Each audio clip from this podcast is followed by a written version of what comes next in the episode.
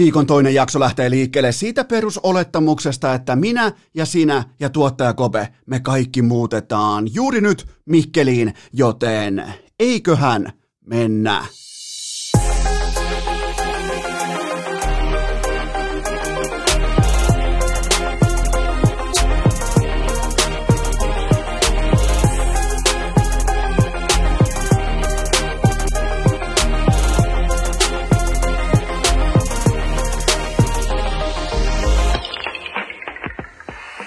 Tervetuloa te kaikki mitä rakkahimmat kummikuuntelijat jälleen kerran urheilukästin mukaan. On tiistai 16. päivä helmikuuta ja Aloitetaan tämä jakso oppimisprosessilla, koska mähän on varsin kattavasti raportoinut teille, että miten on vaikea. Jotenkin Eno Esko, miettikää, pikkupojasta saakka seurannut SM-liigaa, liigaa, joka tiistai, torstai ja lauantai, aina ikuisesti hokinaitin takitkin sunnuntaisin, darra, pizzat, kaikki tää. Se on ihan mulle jotenkin niinku selkäydin arkea. Mä oon teille siitä sangen kattavasti raportoinut pitkin kautta, että mun on vaikea saada jotain niin kuin Anton Lundelia muutamaa valopilkkua lukuun ottamatta. Mun on helvetin vaikeaa saada kiinni tämän päivän SM-liikasta, että miksi pelataan, miten pelataan, mikä on marssijärjestys, ketkä on laadukkaita, ketkä on kuutamolla, ketkä vetää vihkoa. Jos joku kärpät pystyy sukeltamaan, niin mä, mä en oikein silloin niin pääse, mä en pääse siihen ytimeen. Mä pyydän teiltä ihan avoimesti anteeksi, mä en pääse ytimeen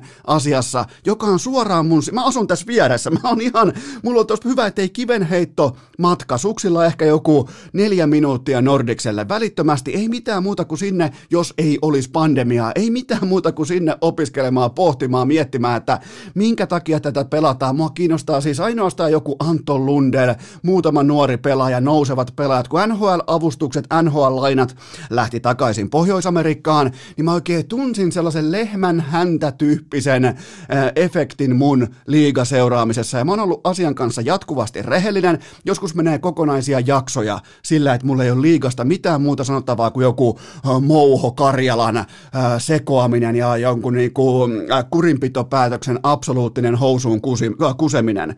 Se on ollut ainoa, mitä on ollut muutamissa jaksoissa. Miettikää SM-liiga, jonka pitäisi olla lippulaiva tuote kotimaisessa urheilussa arkitasolla tiistai, torstai 18.30, pyhiä, pyhiä kalenterimerkintöjä, pyhiä kellonaikoja. Ja tällä hetkellä musta ei vain tunnu siltä, joten lähdetään oppimisprosessin kautta, koska silloin kun joku ei tartu, et pääse sinne ytimeen, sä et ole ihan täysin välttämättä edes kartalla, että mikä on marssijärjestyt, minkälaista jääkiekkoa pelataan, mikä on se jääkiekon kuva, jota SM Liiga arkitasolla meille tarjoilee.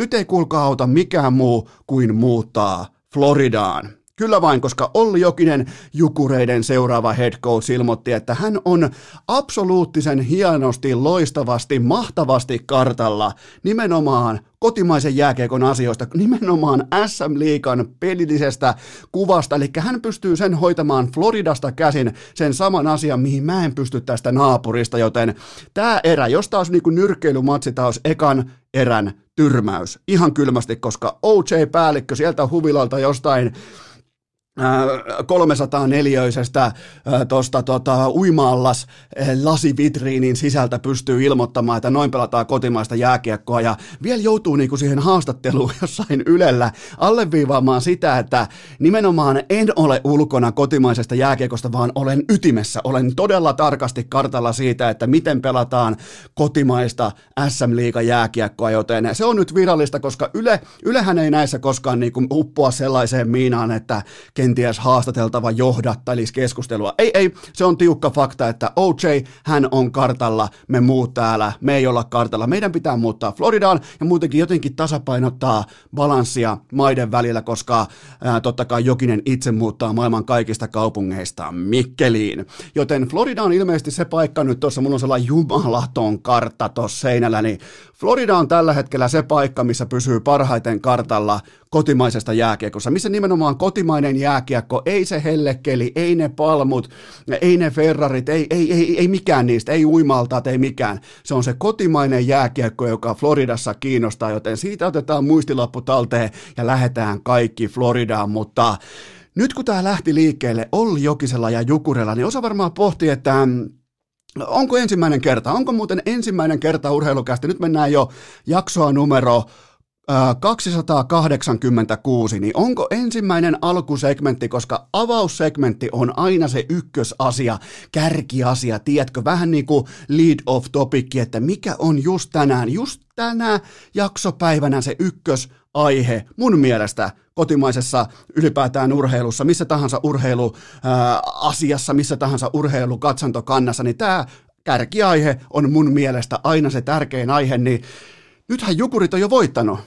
Miettikää, mä en siis väitä, että jollain urheilukästin kärkiaiheella olisi mitään merkitystä, mutta Jukurit on ekaa kertaa relevantti managementtiosastonsa tiimoilta sitten, tota, ne on ollut viimeksi otsikoissa coachiasioissa silloin, kun Jarno Pikkarainen veti omia jätkiä lettiin Mikkelin yössä. Ja toisen kerran managementtipuolelta ollut otsikoissa, kun oliko nyt hallituksen puheenjohtaja vai mikä, mikä ikinä nyt olikaan päätti näyttää, että mun Audin, kuules parkkipirkko, mun Audi, se parkkerataan tähän, ja mun Audissa on enemmän polleja kuin sun tuossa höpö höpö koslassa, ja mä lähden tässä nyt aika aktiivisesti liikkeelle.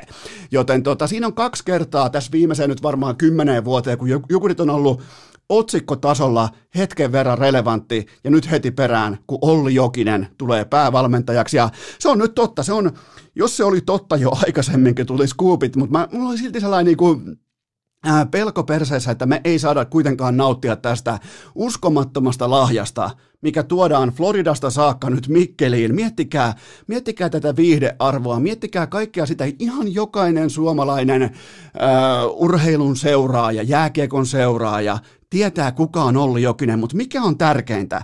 Mikä on tärkeintä? Mulla ja sulla. Meillä on mielipide Olli Jokisesta – Sä voit pitää häntä vaikka kaikkien aikojen parhaana leijona sentterinä, parhaana Florida Panthersin pelaajana, aliarvostettuna supertähtenä. Voit pitää ihan minä tahansa, kun taas joku muu voi pitää ihan totaalisena, koskaan mitään voittamattomana turistina, joka saalisti vain omia tehopisteitä välittämättä siitä, että miten joukkue pelasi. Joukkue ei koskaan päässyt playereihin ja sillä taas loppuu keskustelu siihen vaiheeseen. Miettikää, miten polarisoiva, miten tavallaan niin kuin ristiriitoja ei välttämättä omakohtaisesti, vaan nimenomaan ristiriita näkemyksiä sisältävä ex-huippujääkiekkoilija nykypäivän valmentajan pikkutakissa saapuu Mikkeliin. Tästä on kyse. Näin nostetaan relevanssia, näin nostetaan mediapinta-alaa, näin nostetaan ää, tietynlaista niin kuin, ää, merkityksellisyyttä hyvin vaikeassa positiossa. Sä oot Mikkeli Jukurit, sä et ole yhtään mitään. Sä et edes kuulu SM-liigaan. Pelkästään tämä palkkaus tarkoittaa sitä, että Mikkelin jukurit kuuluu SM Liigaan, koska ne kiinnostaa tästä hetkestä eteenpäin ihmisiä. Ihan sama, vaikka jokinen olisi ollut paikallisen ö, ostoskeskuksen tekojäärata-alueen luisteluopettaja. Sillä ei ole mitään merkitystä. Se on Olli fucking päällikkö Jokinen. Punaiset lasit, koffin lippis ja sikarisuussa. Se on se sama jätkä.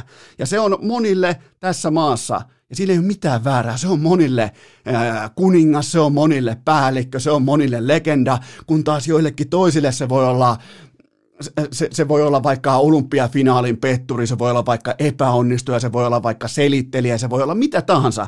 Miettikää tällaisia palkkauksia, kun haetaan, niin sä teet itsestäsi organisaatiosta, jolle ei ollut mitään bisnestä olla SM Liiga nimisessä osakeyhtiössä mukana. Niillä on nyt relevanssia, niillä on syy olla mukana. Se mä voin nyt jo luvata, että ensi kaudesta lukien Jukurit on siellä Ihan sama, miten ne pelaa. Unohdetaan se, että miten ne pelaa. Mua ei kiinnosta pätkääkään, että miten ne pelaa.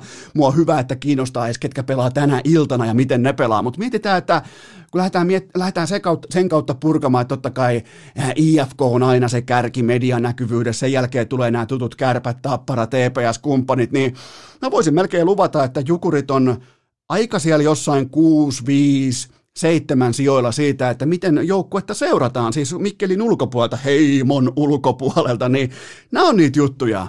Ja, ja sen takia, nythän, jos mä lähden nyt ampumaan, että aivan täyttä pelleilyä, että tuodaan jostain, jostain junnujen luistelukoulusta, tuodaan yhtäkkiä päävalmentaja kahden vuoden sopimuksella, ja, ja tämä niinku, tää myrkyttää ja tämä halveeraa kaikkia oikeita ammattivalmentajia Suomessa, jotka on käynyt sen pitkän mankelin läpi, marinoineet, marinoineet itseään kohti SM-liigatasoa, sieltä tullaan suoraan ohituskaista jostain Floridasta lippalakki suorassa Jukureiden päävalmentajaksi, niin mä voin pitää sen itkupuheenvuoron, mutta samalla, samalla mä laitan sen kärkisegmenttiin.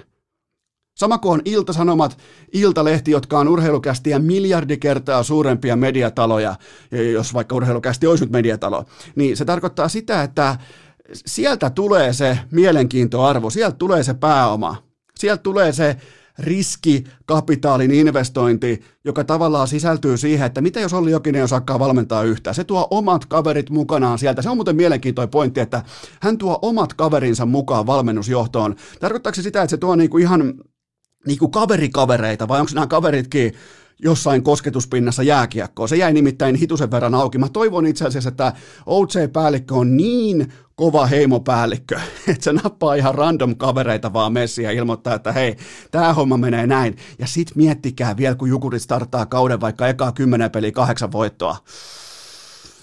Ai että, ja just tämän takia, siis tämän takia te otetaan riskejä, tämän takia asetetaan itseään positioihin, missä joku kulman takana voi vähän hihitellä tai naureskella, mutta kun Jukureille on hihitetty ja naureskeltu varmaan tuommoinen kymmenisen vuotta, mutta kun viime vuosina ne on ollut absoluuttisen epärelevantteja. Ketä ei ole kiinnostanut nauraa, itkeä, hymyillä, ei mitään tällaista. Ne on ollut kahdesti otsikoissa. Toinen kerta liittyy siihen, kun vedetään letti omia pelaajia yökerhossa, ja toinen kerta liittyy siihen, kun se, seuran päällystöhenkilö ää, tota, lähtee parkkipirkon tiukasta piinauksesta Audillaan 360 heppasella Audillaan A7 lähtee kulkaa maisemaan. Niin siinä on kaksi otsikkoa, ja nyt on yhtäkkiä Olli Jokinen ja koko Suomen jääkiekko tietää, että Jukureilla on Olli Jokinen päävalmentajana kaksi seuraavaa kautta. Näin nostetaan media-arvoa, näin nostetaan. Ja, ja tässä tullaan nimenomaan siihen, mitä ollaan ehkä jo, ja totta kai silloin kun myös niinku, tällaiset meritoituneet päävalmentajat, ex-päävalmentajat, ne ketkä on maksanut sen kovan hinnan, tullut läpi Vierumäen mankelin, tullut, kasvanut kakkoskoutseina, kasvanut siinä taustalla, mennyt askel kerrallaan, ottanut pettymyksiä vastaan, niellyt sitä paskaa, niin siis niillähän on tikarit pikkutakinalla tällä hetkellä jo sojossa jokista kohtaa siitä syystä, että sehän siis tuli suoraan pystymetsästä. Ohituskaistaa, hyvä ettei soita lankapuhelimella Mikkeli suoraan kunnan tai kaupunginjohtajalle ilmoittaa, että mä paikalliseen kiekkoklubiin tota, päävalmentajaksi, laittakaa homma valmiiksi. Niin tää, tässä on, kuulkaa, tässä on monta aspektia, mitkä tulee ihan varmasti pintaa. Tuolla on viitisen kymmentä valmentajaa, ne odottaa, että Olli Jokinen – Olli Jokinen vetää ihan täysin vihkoa tai Olli Jokisen joukkue ei voita yhtään ottelua. Ja tästä tullaan jälleen kerran siihen, että jos olisi kuka tahansa muu kokematon kuin Olli Jokinen, ketään ei kiinnostaisi. Ei kuulkaa, ihan tuokaa vaikka suoraan jostain äh, haukiputtaa nahmojen B-junnujen kakkoskoutsia, tehkää siitä päävalmentaja. Ketään ei kiinnosta, mutta kun se on Olli Jokinen, meillä kaikilla on mielipide. Mullakin on mielipide. Mun mielestä jääkiekkoille aina OK-luokkaa, oma piste, omat maalit, omat pisteet edellä, bla bla bla, omaa pussia pelaaja, ei koskaan playereihin, ei koskaan vienyt joukkuettaan yhtään mihinkään. Niin tota, se on hienoa, että meillä on mielipiteitä, meillä on välittömästi jonkinnäköinen syy valita Seemorelta se nimenomaan jukureiden matsi ensi kaudella se on ihan helvetin tärkeä aspekti mikkeliläisen jääkiekon kannalta, jolla ei ollut mitään jalansijaa meidän ihan satunnaisfanien katsonta-katalogissa pitkään pitkään aikaa. Mutta mulla on hyviä uutisia, mulla on erittäin hyviä uutisia, koska mä oon saanut Harvinaista kyllä. Mä oon kuulkaa nyt saanut Olli Jokisen haastattelun. Mä soitin, tota, tuottajakopi valitsi just saman lankapuhelimen. Soitettiin Floridaa tos kylmästi ja otettiin kuulkaa sellainen niin sanottu vastapuhelu. Me maksetaan nytten viulut, joten me esitetään nyt tuottajakopen kanssa tiukkaan harkittuja kysymyksiä ja Olli Jokinen vastaa, joten tota, nautitaan tästä haastattelusta. Tämä on yksin oikeudella urheilukästille. Ensimmäinen kysymys on vaikkapa näin, että tota, ää, nyt kun se kuitenkin vaihtuu, se palmut vaihtuu ää, betonilähiöön, niin mitä, mitä OJ, minkälaisella moodilla, minkälaisella mindsetillä sä lähet nyt kohti Mikkeliä? Hienoa tulla Mikkeliin ja Jukurein hommiin. No entäs sitten se pelikirja ja kaikki se, että tota, paljon puhutaan, että minkälainen pelaaja sä olit sentterinä, niin minkälaista jääkiekkoa Jukurit tulee ensi kaudella pelaamaan? On hienoa tulla Mikkeliin ja Jukurein hommiin. No entäs sitten kaikki tämä kesäkausi, oheiskausi, mikä on sellainen asia, mihin nykypäivän jääkiekkoilijan pitää keskittyä? On hienoa tulla Mikkeliin ja Jukurein hommiin. No entäs sitten tähän rosteri, kokoonpano, kaikki, niin onko nyt jo huomattavissa, että Mikkeliin, Jukureihin on tietynlaista vetovoimaa? On hienoa tulla Mikkeliin ja Jukurein hommiin. Kiitoksia tästä Olli Jokinen. On hienoa tulla Mikkeliin ja Jukurein hommiin. Eli tältä pohjalta on muutenkin niin kuin hienoa, että tuli, otti aikaa tiukasti sieltä tota, suomalaisen jääkiekon niin kuin intensiivisen seurannan keskeltä oli tämä minuutti aikaa urheilukästille, mutta ö, kertokaa mulle toinen hetki, kun on ollut Jukurit kärkisegmentissä urheilukästissä. Milloin on ollut viimeksi ilta, iltasanomien vaikkapa kannessa, Iltalehden kannessa, Hesarin kärkiaiheena? Vähissä on kerrat. Useimmiten on pitänyt vetää jotain turpaa yökerhossa tai huutaa rasistisia naista halveeraavia huutoja koppikäytävällä. Joten tota, eteenpäin on menty. Ja sen takia näitä palkkauksia, sen takia näitä riskejä otetaan. Ja mulla ei ole siis jukureiden kannalta, mulla ei sinänsä ole mitään kritisoitavaa tähän asiaan. Mä, mä, mä tykk- siis urheilukästihän elää viihteestä. Tämä on suoraan, kun syötettäisiin takatolpalle tyhjä, eli samalle tolpalle, mistä jokin olisi voinut lyödä Ruotsia vastaan pelin 2-2 tasoihin 2006 olympiafinaalissa. Ei satu enää sydämessä kulkaa yhtään, mutta, mutta tota, nä, näin syntyy viihdettä. Jukurit, jumalauta. Maailman kuivin betonisin paskin, sysipaskin kuivin, mitään sanomattomiin feikki heimo-organisaatio yhtäkkiä relevantti yhden tai oikeastaan kahden kirjaimen takia OJ. Urheilukääst! Jotain tiedetään! Loput arvataan! Tähän välikköön nyt sitten kaikki rakkaat kummikuuntelijat äärimmäisen tarkkana, koska mulla on teille upo uusi urheilukästin mainostaja ja se on nimittäin Joy Actor ja mulla on teille vihdoinkin tarjota ne kuulokkeet, jotka sopii just mun kaltaiselle ja sun kaltaiselle huippurheilijalle. Me kaikki haaveillaan niistä kuulokkeista, jotka on siis napit ja ne pysyy aina korvassa. Tulee hirmumyrskyä, tulee jääsadetta, tulee minkä näköistä lekaharkkoa tahansa taivalta alas. Mulla on teille vihdoin skautattuna kuulokkeet, nappikuulokkeet, jotka pysyy absoluuttisesti korvassa, nimittäin ne on nimeltään Tiny Sport 2, ja nyt on 16. päivä helmikuuta, ne lähtee jakeluun 17. päivä helmikuuta, eli huomenna keskiviikkona, ja mä haluan, että kaikki te, jotka aina kiroilette sitä jossain juoksulenkillä, varsinkin kesällä, kun Pipo ei pelasta kaikkea, niin te, jotka kiroilette aina sitä salilla tai juoksulenkillä tai maastopyörälenkillä, että no taas tippu kuuloke, no nää ei tipu, ne on, ne on niin optimaalisesti, melko lailla mukavasti vielä pystyt itse asentamaan siihen oikean mittaisella, ää, sillä joka se osio, se muoviosio, joka menee korvaan, sä pystyt sen itse vielä asentamaan just täydellisen mittaiseksi, että se on optimoitu sun korvaa varten, joten Tiny Sport 2 lähtee jakeluun huomenna keskiviikkona kuulokkeiden akku kestää tuommoisen viisi tuntia per laaki, ja se suojakotelo, se antaa vielä 17 tuntia lisäaikaa, eli sitä ei tarvitse koko ajan runtata laturiin,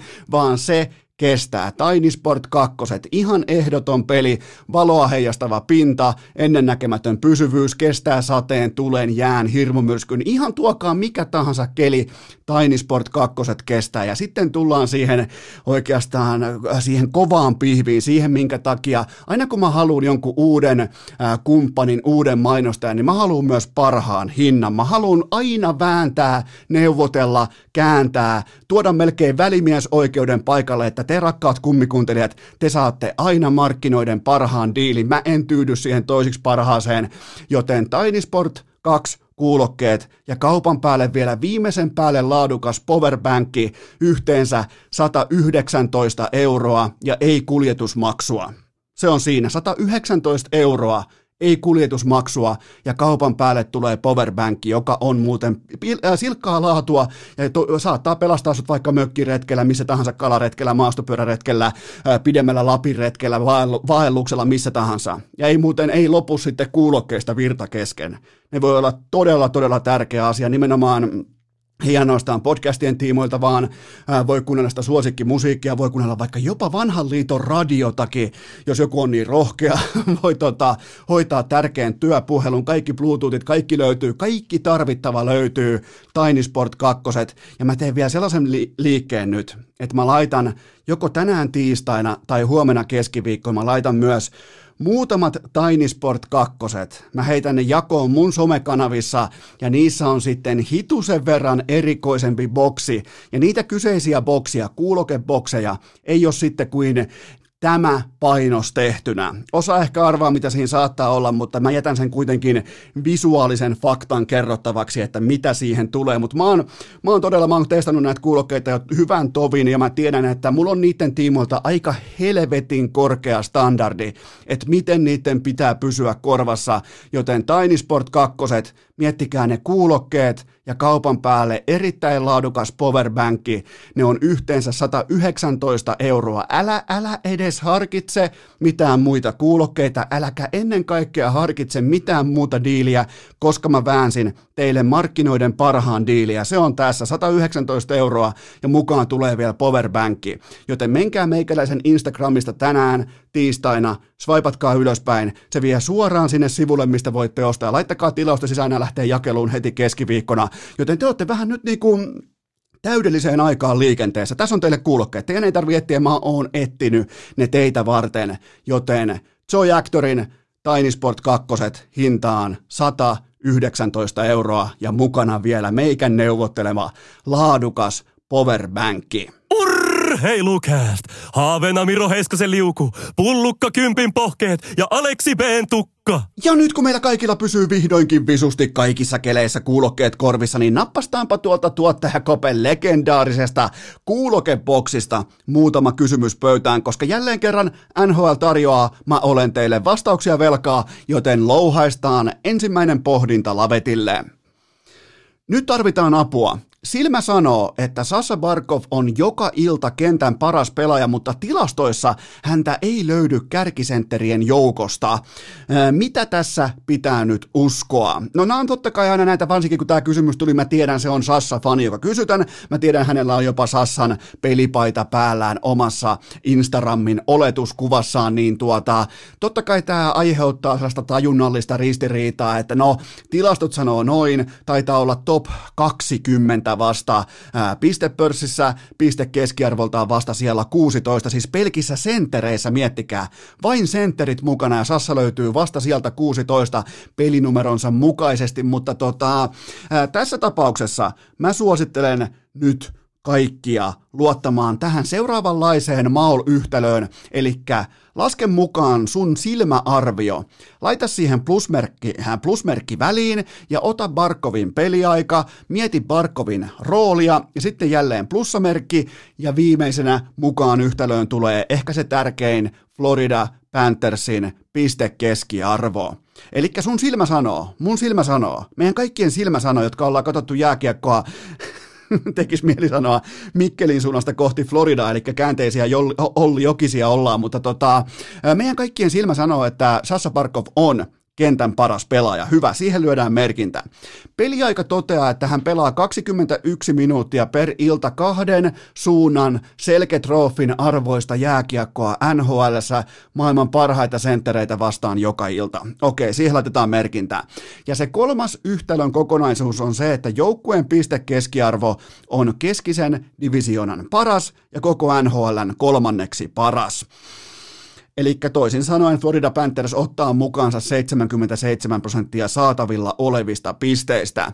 Eli siinä on dataa kerrakseen, kun puhutaan ykkösketjun sentteristä, joukkueen kapteenista, joukkueen parhaasta puolustuspelaajasta Alexander Barkovista, joten äh, nyt kun meillä on otantaa, meillä on silmää, meillä on dataa, meillä on tietynlaista ymmärrystä sen tiimoilta, että miten ja millä arvoilla – Alexander Barkov pelaa jääkiekkoa, niin me saadaan kuva siitä, vaikkei se ole kuin 1,08 paunaa per peli, mikä on nykypäivän kaahaus NHL, ihan kuulostaa siis ruukien numeroilta, mutta tota, mun papereissa, siis tulkaa nyt sen verran vastaan, että mun papereissa ekaa kertaa koskaan Alexander Barkovin voi laittaa NHL top 10 pelaajaksi.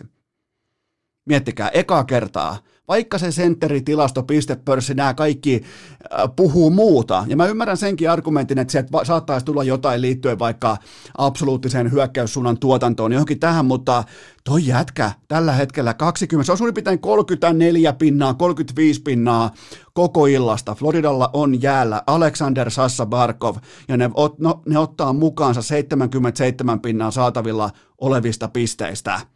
Mun mielestä keskustelu loppuu siihen. Toi on top 10 pelaaja ekaa kertaa mun arvioissa. Mä otan ekaa kertaa mukaan, mä nostan Sassa Barkovin ei enää tähtitasolle, vaan supertähtitasolle nimenomaan sen tiimoilta, kuinka hyvä ja tärkeä ja merkittävä pelaaja hän on omalle joukkueelleen, joka voittaa jääkiekko-otteluita.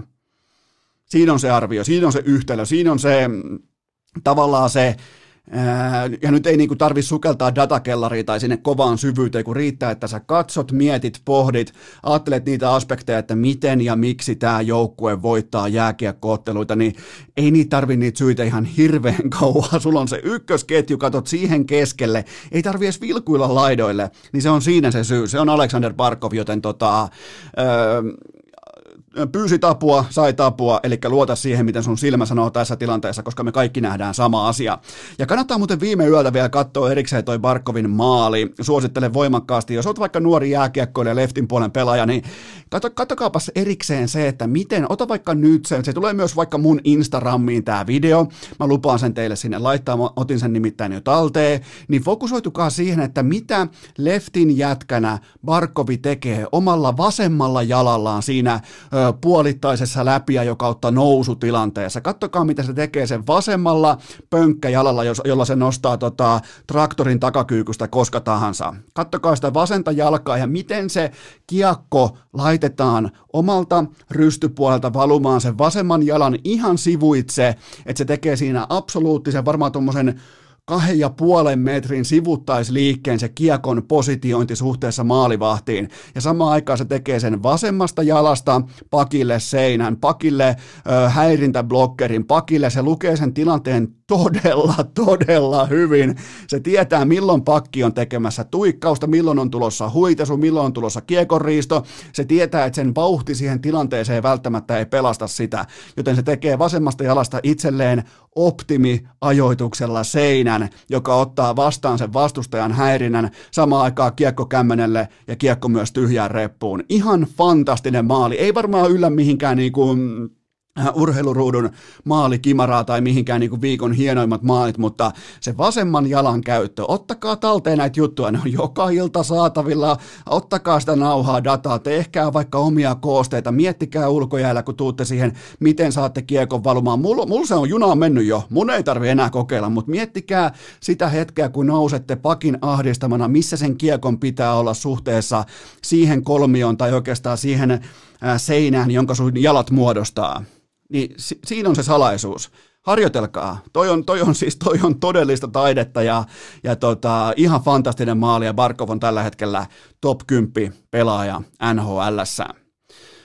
Seuraava kysymys. Onko Teuvo Teräväisen Diesel Audi saatu virallisesti käyntiin? Ai ja nyt on kummikuuntelija asialla ihan selvästi, koska muistaa, että nimenomaan Teukalla on tämä Audi. Ää, no ilmeisesti nyt sitten alkuhehku, moottorihehku, ää, se hakeminen otti kokonaiset kahdeksan ottelua, eli ei voida puhua tietenkään mistään niin slumpista tai katastrofista, tai no se oli vaan niin kuin niin kuin mä sanoin teille, niin nyt on, nyt on ollut vaikea startti. Vähän niin kuin puljulla on ollut tehotonta näin poispäin. Mun mielestä pulju on ripauksen verran kuitenkin paremmin tohon saakka pelannut kuin Teuvo Teräväinen, mutta nyt viimeiseen kahteen matsiin viisi tehopaunaa ja tutulla paikalla Sebastian Ahon rinnalla ja viime yönä 1 plus 3 ja ne suoritukset itsessään ihan pelkkää priima, oli pakko vielä käydä tuplana läpi sen matsin niin kuin, tällaiset niin kuin Teuvo Teräväisen suoritusrakenteet, että mä puhun teille nyt niin kuin ihan puuta heinää, koska teistä todella moni on myös mun lausunnon varassa tässä asiassa, joten tota, mun oli pakko katsoa vielä, että mä en niin kuin, tuu hehkuttamaan mitään puhuttuja kakkosyöttöjä tai höpö höpö säälisyöttöjä, vaan kaksi teuvomaista pelintekosyöttöä. Mulla on toinen niistä nauhalla, mä laitan senkin mun Instagramiin tänään, niin nyt ollaan niinku taas siellä tutussa paikassa, missä tuosta liikasta ei ehkä kun ollaan niinku kymmenen pelaajaa pysty antaa tällaisia ää, tilanteita ennustavia, liikeratoja ennustavia, puolihidastettuja syöttöjä poikkikentän. Ei niitä montaa tuossa liikassa, joten tota, Teuvo is back, tai tavallaan Teuvo ei missään ollutkaan, kuuluu NHLn parhaimpiin pelintekijöihin, yksi parhaista YV-syöttäjistä, yksi parhaista äh, niin kuin syöttämisen ajoittajista, syöttörepertuari, syöttövalikoima. Ne on Teuvo Teräväisen juttuja ja heikko alkukauteen, mutta silti kymmenen peliä, seitsemän tehopaunaa ja mukana myös valitettavasti yksi karanteeni lockdown, joten kyllä tästä aika hyvä tulee. Diesel Audi on virallisesti se SQ7, se on nyt virallisesti hurisee siinä mukavasti 400 heppaa Jukureiden puheenjohtaja olisi kateellinen ää, paikallisen pesulan edessä, joten tota, ja nyt tämä ykkösketju vielä menee näin, että Teräväinen Aho ja Brook McGinn muodostaa sen todella li, liikkeensä kannalta melko pelottavan viitin. Mä en tykkäisi, mä voin nyt jo ilmoittaa, että mä 37-vuotiaana, niin mä en jotenkin haluaisi pelata tota ketjua vastaan. Mä ottaisin enemmän vaikka mörsäreitä tai sellaisia fyysisiä hyökkäjä, jotka vois vaikka taklata multa tajun pois, mutta mä en jotenkin, näitä vastaan pelaaminen jotenkin voisi tuottaa sellaista niinku, todella niinku rei, reisien raapimishäpeää, sellaista jopa niinku mielipahaa. Joten tota, jos mä asuisin vielä äitimuorini luona ja pelaisin fantasy-pelejä, niin mulla olisi McGinn mun fantasy NHL-joukkue. Se on ihan selvä asia, että se tulee se ei ainoastaan istu tuossa syöttötuolissa tai ruokapöydässä, vaan se tuo myös vahvasti oman panoksensa tuohon ykkösketjun pelaamiseen. Ja kyllähän siitä kertoo jotain myös se, että Svechikov on jouduttu laittaa kolmosvitjaan tällä hetkellä. Ja Carolina on todella hyvä. Ei, ei välttämättä niin kuin vielä ehkä eh, mitään hurmoksellista dominanssia, mutta tulosten takaa pystyy poimimaan todella vahva rakenteisen, tasaisen, laadukkaan, laajan jääkiekkojoukkueen, joten, joten niiltä osin voidaan varmaan olla samaa mieltä siitä, että Carolina tulee olemaan, mä heitän jopa, ei sitä voi heittää mustaksi hevoseksi, ei mitenkään voi heittää niin kuin, että se, jos Carolina, mä sanon teille nyt vaikka, että Carolina on yksi joukkueesta, jotka voi voittaa Stanley Cupin tällä kaudella, niin eihän siinä ole mitään yllättävää. Ei se ole mikään hotteikki tai mitään. Uu, nyt ollaan erikoisen hakuisia. Toi joukkueen laatua. Toi joukkue menee pitkälle ja nyt varsinkin kun Teuvo on vielä, Teuvo löytää oman tutun Teuvonsa siitä dieselaudion käynnissä, niin tota, ai ai, hienoa katsottavaa, todella hienoa katsottavaa ja Sebastian Ahos tuskin tarvitse sanoa mitään. I, ihan siis, varsinkin laitojen lähellä koko liigan top 5 pelaaja. Ihan, ihan fantastista jääkiekkoa, joten Carolina fanit, teille tulee mukava, mukava kevätkausi. Seuraava kysymys. Päävalmentaja Tortorella vaatii Laineelta enemmän voimajääkiekkoja sitä, ettei hän hidasta peliä liikaa. Voitko kääntää tämän vielä kerran Suomesta suomeksi? Eli nyt tarvitaan siis tulkkia paikalle kääntämään Jenkkikoutsin lausuntoja, jotka on kerran käännetty suomeksi. Nyt pitää, sit visi, vielä pitää pystyä kääntämään nämä urheilukästiksi. Sitä, niin kuin sitä ilmeisesti nyt vielä haetaan, joten se käy mulle erittäin hyvin. Jälleen kerran ehkä vähän jopa valitettavasti Coach Tortorella etsii Jäniksestä ajokoiran ominaisuuksia. Eli mä oon nähnyt suurin piirtein laineelta viimeksi voimanousun ehkä tapparassa ja huippunopea ratkaisun tekoa mä oon nähnyt häneltä kenties U20-kisoissa, kotikisoissa, joten pitää muistaa se, että Patrick Laine on hidaskaarteinen pelaaja, joka elää siitä erittäin erikoisesta itseluodusta passiivisesta tilasta, jonka hän rakentaa kahden jalkansa eteen ja operoi erittäinkin laajalla skaalalla ulottuvana pelaajana, vähän niin kuin pysähtyneessä tilanteessa. Se on se leipä ja voi. Et sä voi tehdä tuosta sähinäpelaajaa tai voimanousupelaajaa tai John Leclairia, joka tulee yhden käden suojauksella aina maaliin. Jos otetaan nykypäivän pelaaja, et sä voi tehdä tuosta Teemu Hartikaista vaikka kaikki koko elementit, kaikki fysiikka, kaikki on olemassa. Ei se, se ei vaan mene niin, joten tota, tämä kaikki on Tortorellalle, totta kai tämä on uutta, tämä suhde on nuori, kun taas me suomalaiset jääkiekkofanit, me ollaan saatu tutustua laineen pelaamiseen tuollaisia 6-7 vuotta. Me tiedetään tasan tarkkaan, mitkä ainekset siellä menestyskattilassa on, mikä on se resepti, joten tota, itse asiassa Laine on parhaimmillaan siinä pelaamisen kuvastossa, jossa hän pysäyttää toviksi hallitusti ajan. Eli silloin kun ympärillä on pelinopeutta, tempoa, ehkä jopa yliaggressiivisuutta, niin siinä virtauksessa Laine on optimaalinen operoimaan hita- äh, ripauksen verran hitaammin, sitä kautta myös tehokkaammin ja älykkäämmin. Joten jos te näette Laineen hössöttämässä tai ylikarvaamassa tai yliaggressiivisena, te voitte olla varmoja, että siellä on kiikarit taulussa – Mä lupaan, mulla on riittävästi otantaa Patrick Laineesta, jotta mä voin sanoa ton tiedon varmaksi. Ja voitte vaikka muistella jotain, jos joku, on, joku nyt ei ole 155-senttinen torniolainen 17-vuotias pojankolli, niin tota, jos joku on vähän niin kuin, jollain on vähän enemmän vuosirenkaita vaikka NHL-seurannassa, niin muistakaa, muistelkaa toista raitin ratkaisijaa, Brett Hallia, Prima vuodet. Oliko voimanousuja, oliko ajokoira hommia, oliko, oliko pelinopeudeltaan aggressiivisia tekoja kiekollisena. Ei muuten varmasti ollut. Oli 86 kertaa kädet kohti kattoa. ja se riittää voimareeniksi. Joten tota, mun mielestä Totorella on vasta kasvamassa siihen tietoisuuteen, että minkälainen jääkiekkoilija Patrick Laine on, ja mä en keksi näille kommenteille, näille kehitysalueille, mä en keksi mitään muuta selitystä. Seuraava kysymys. Oletko antanut sijaa sille skenaariolle, että Maple Leafs pitää tarkoituksella kaikkia muita paitsi Bobby Lehtosta trade-näyte ikkunassa?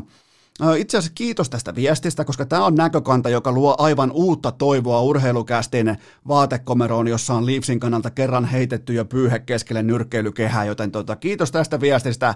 Tämä toi mulle ja tuottaja Kopelle, jotka ollaan Bobi Lehtonen faneja, tämä toi uutta toivoa, uuden näkökannan, koska mulla oli tänään, ihan niin kuin otetaan tuoretta pullaa pöytää suoraan uunista, mulla oli tänään fantastinen tulospiilo aamu. Toronto johtaa ottelua mun iPadilla 5-1 vaate, että herra Jumala, Auston Matthews, kumppanit, eihän noit pysäytä kukaan. Eipä muuten pysäyttänytkään kukaan muu kuin heidän ikioma pakistonsa, koska 5-1 johtoasema, sehän on klassisesti NHLssä, niin peli on paketissa, ne on ammattilaisia, ne on huippuja jääkiekkoilijoita, se peli on ohi. Se on kääritty, ei muuta kuin eteenpäin, se lyödään pakettiin seuraavaa matsia kohden, ellei sulla ole Toronto Maple Leafsin pakistoa. Mun piti oikein pureutua siihen, että mitä ratkaisuja tehtiin johtoasemassa, joten Toronto joutui, mä en tiedä mitä tapahtui, mutta Toronto viltitti kaikki kiekko, tai molemmat kiekollisesti kyvyttömät pakkinsa, eli Dermontin ja Bokosianin, eli niitä ei löytynyt yhtäkkiä enää kentältä. Ne alkoi pelaamaan syystä tai toisesta johtoasemassa neljällä pakilla. Brody, Riley, Hall ja Masin, kaikki pelasi yli 21 minuuttia, osa pelasi liki 26 minuuttia, ja tässä niinku jonkinnäköisen niinku ylipaniikkipelutuksen tyyssiassa, missä kukaan ei muista, että se sun kiekko siinä sun lavassa on yhtä kuin kiekko ei ole matemaattisesti vastustajan lavassa. Nämä kaikki pakit unohti tällaisen aika keskeisen elementin jääkiekosta. Alettiin lyömään lasin kautta kiekkoa helvettiin, katsottiin aina kun lyöt lasin kautta kiekon pois, saman tien katot tulostaulun kelloa, niin mitä, mitä luulette, vaikka teillä on AHL-tason porukka vastassa, niin mitä luulette, mitä tapahtuu?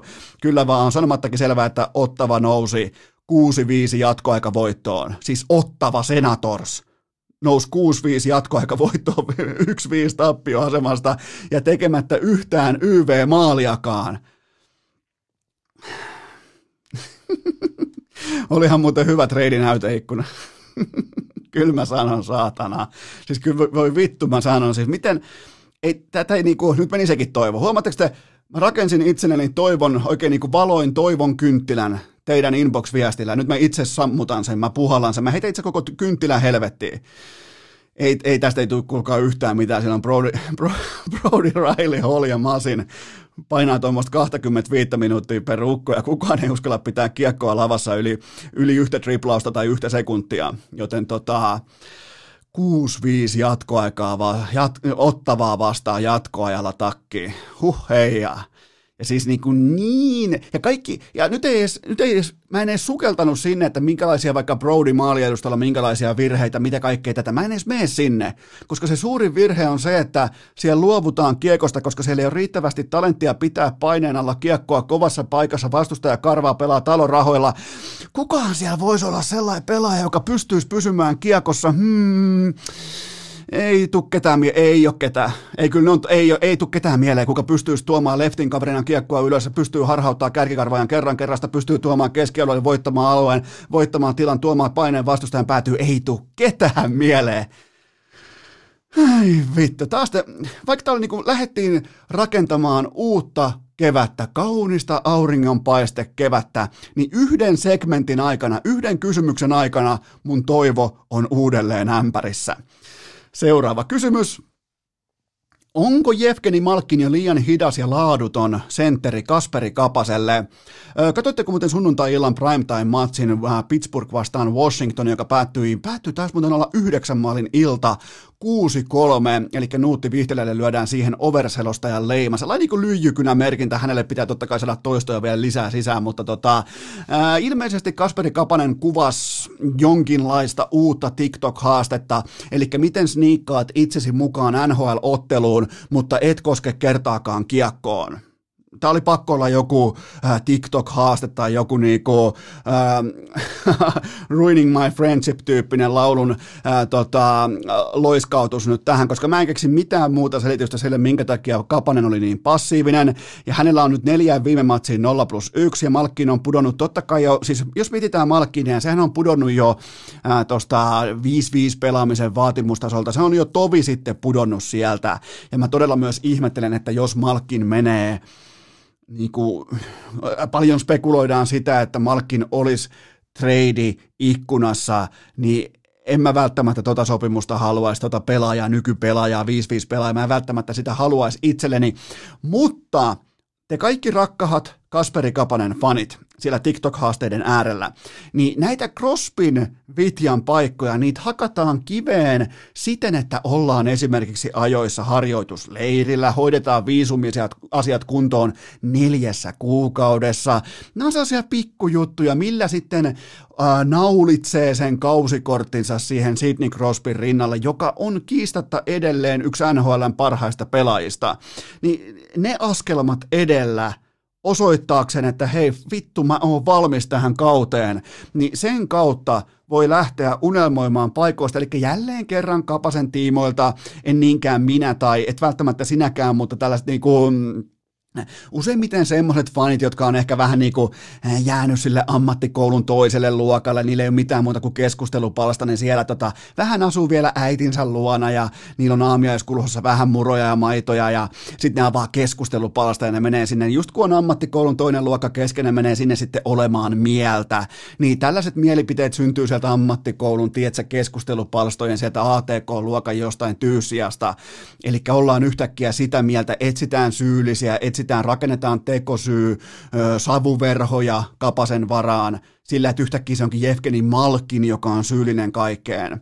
Joten tota, no lähtökohta on se, että Brian Rust ykkösketjussa Kapasen paikalla, Kapasen laidalla on Kapasta parempi ja luotettavampi jääkiekkoilija. Ja mun mielestä siihen niinku, siihen voi lyödä keskusteluun pisteen tällä hetkellä. Hän on parempi jääkiekkoilija ja sitten vielä totta kai se, että hän on myös ajoissa harjoitusleireillä. Joten tota, ei tässä missään, tämä ei ole mitään tämä ei sisällä mitään mystiikkaa tai tätä ei niinku tarvii kauhistella tätä tilannetta. Tämä on itse tilattu. Kun sä tilaat ravintolassa pihvin, sun eteen tulee pihvi, niin et sä voi kauhistua siitä tilanteesta, että sulla on pihvi sun edessä. Tervetuloa huippurheiluun. Osa 422, aiheena Kasperi Kapanen. Joten tota, sykkeitä alas vaan Jevgeni Malkkinon Kapaselle. Oikeastaan siinä niinku Pata kohtaa kattilan aika mukavasti just nyt, just tällä hetkellä, joten pidetään pieni tauko ja mennään eteenpäin. Urheilukääst! Jos niitä leukoja vetää, niin niitä leukoja myös saa! Tähän välikköön mulla on teille huippunopea kaupallinen tiedote ja sen tarjoaa liikku.fi eli liikkukuntokeskukset ympäri Suomen. Otetaan fokukseen vielä nopeasti Lahti, kauppakeskus Syke, eli nyt 03 alue, Lahden alue tarkkana, tai oikeastaan Lahen alue tarkkana. Kauppakeskus Syke, siellä on edelleen tämän viikon voimassa 9 euron avajaistarjous. Se on, kuulkaa, pikkusumma liittymismaksu ja eka treenikuukaus 9 euroa, joten nyt Lahti kauppakeskus sykkeeseen. Siellä on kaikki puitteet, kaikki on sua varten valmiina.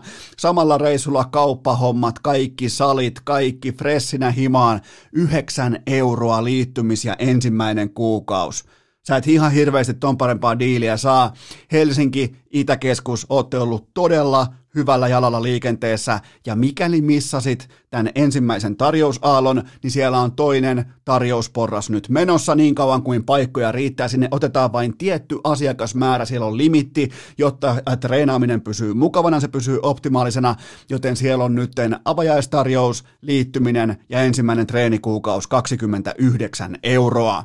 Joten älkää missään nimessä jättäkö kuntoilua narikkaan, koska liikku on panostanut turvallisuuteen ja terveyteen esimerke- esimerkillisellä tavalla nimenomaan alkaen jo sieltä jo ennen pandemiaa li- laitteiden etäisyydet. Kaikki muistaa, kaikki muistaa vuosi sitten urheilukästin liikkumainokset, laitteiden etäisyydet, kaikki tämä.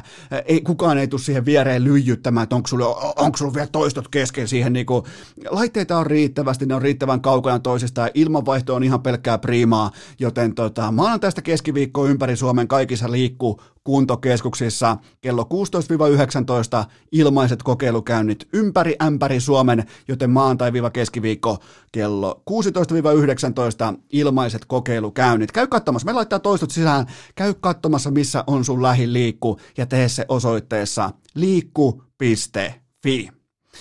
Tähän kylkee vielä huippunopeaa. Ihan otetaan kuulkaa kaupallinen tiedote. Sen tarjoaa Elisa Viihde, Viaplay ja V-Sportin kanavat, koska nyt tulee sitten Ainakin omakohtaisesti, vaikka mä oon tippunut, mä oon nyt törmännyt ulkojääkiekon tiimoilta henkilökohtaiseen seinään, mä en enää pärjää, mutta penkkiurheilijana mä lupaan pärjätä koko ensi viikon, koska siellä tulee tää erittäin odotettu NHLn ulkojääviikon loppu. Lauantai-iltana kello 20 Colorado Avalanche vastaan Vegas ja tää peltaa Lake Taholla erittäin mielenkiintoiset, kauniit puitteet siinä järven rannalla, siinä on kaukalo, siinä on kaikki, joten tota, se on silloin lauantai-iltana ja sitten sunnuntai-iltana kello 22.00 Boston Bruins vastaa Philadelphia Flyers ja sama ulkojääkenttä käytössä. Mä ootan, sä ootat, katsotaan kaikki, joten nyt tilausta sisään, siellä on kaikki NHL-pelit, siellä on jokerit, KHLn pudotuspelit, siellä on valioliikaa, Bundesliigaa, UFCtä ja paljon paljon muuta, joten nyt kaikki osoitteeseen viaplay.fi tai sitten operaattorilta V-Sportin kanavat haltuun. Hei Lukast! Isoäidin kellarinörttien Excel-taulukko asialla jo vuodesta 2018. Eipähän tässä kuulkaa mikään muukaan auta kuin rouhaista seuraava kysymys pöytään. Oletko vihainen vai pettynyt, kun Minnesota Wildin fanit äänestivät Marian Gaborikin organisaatiohistorian parhaaksi pelaajaksi? Öö, ehkä vähän mielenkiintoinen ajoitus tälle äänestykselle, sen ymmärrän kyllä, minkä takia tämä aiheuttaa sekä Suomen että Turun suunnalla polemiikkia, mutta öö, tämä äänimäärä itsessään oli niin naurettavan pieni, ettei sitä voi pitää edes kunnollisena otantana, koska jos alkaa olla jossain Minnesota Wildin äänestyksessä ehkä viides osa urheilukästin Instagramin äänestä, niin ei se ihan koko kuvaa kerro, mutta jopa tekin muuten, te rakkaat kummikuuntelijat, teki annoitte varmaan tuommoisen kolme neljä kertaa enemmän ääniä urheilukästin tuli kuumassa Bemari vastaan Mersu mittelössä, jonka totta kai Mersu klaaras ihan siis lentävin värein, flying colors, nappas Mersu, johtotähti otti tittelin siitä kotiin ja kaikki toivo jo, ei nyt välttämättä ihan kaikki, mutta piskuiset äh, Audi-ihmiset ja range-ihmiset toivo jo, että milloin ne pääsee äänestämään ova, omaa hevostaan, niin eiköhän me SCCn kanssa jotain keksitä myös teille. Mutta, mutta, mutta mennään takaisin asiaan. Äh, tässä äänestyksessä Atletikillä äh, mun siihen pitää mun mielestä fokusoitua vielä erikseen, että siinä valittiin, äänestettiin nimenomaan parempaa pelaajaa. Ja se on kiistatta, parempi pelaaja on kiistatta Marian Gaborik. Mikäli olisi valittu arvokkainta pelaajaa, niin valinta olisi tietenkin koivu, että mä en voi suuttua siitä tai pettyä siitä, että fanit osaa äänestää oikein. Toki ehkä olisi voitu kyllä valita mun mielestä tässä tilanteessa, kun on jo ainakin jo tiettyjä seuralegendoja on olemassa jo tässä vaiheessa, vaikka on nuori organisaatio, niin olisi voitu kyllä valita ihan puhtaasti myös arvokkainta pelaajaa. Ja se on totta kai kerran kerrasta koko ton organisaation merkittävin yksittäinen pelaaja, eli Mikko Koivu. Seuraava kysymys. Uskotko, että se himmentää Koivuun statusta Minnesotassa, että hän lähti vielä Kolumbukseen?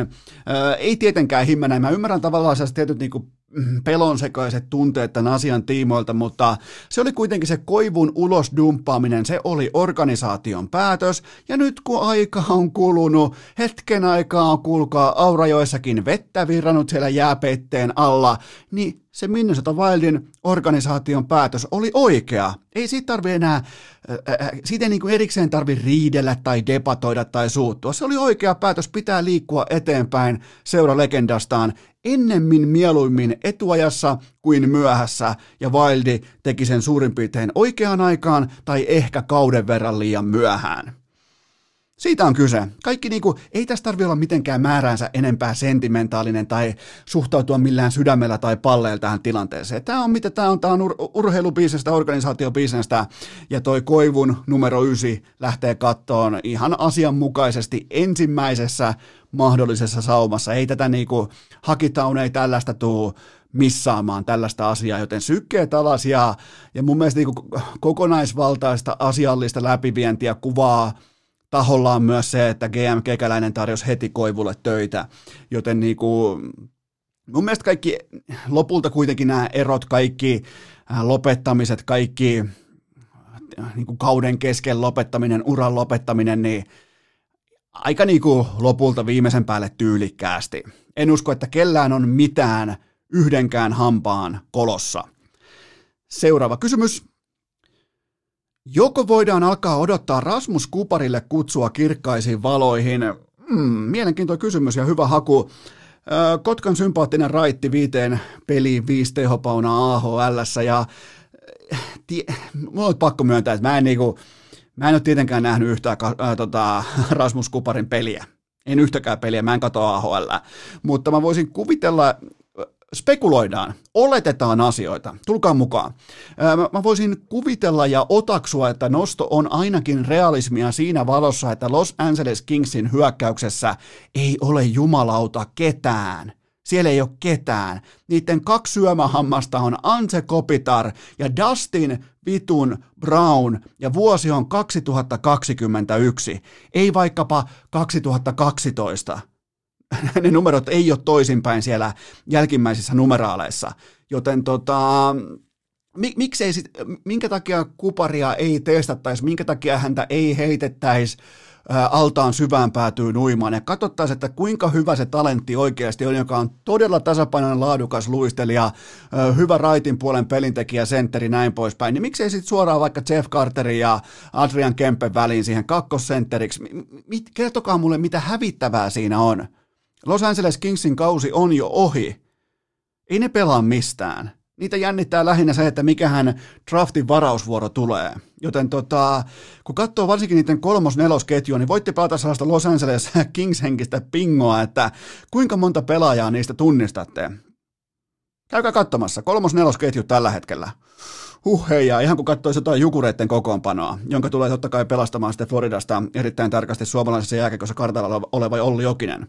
Joten tota, näkisin realismina ihan jo perusarkiajattelun, arkijärkeilyn pohjalta näkisin, että Rasmus Kuparille on sauma auki Kingsin kokoonpanoon.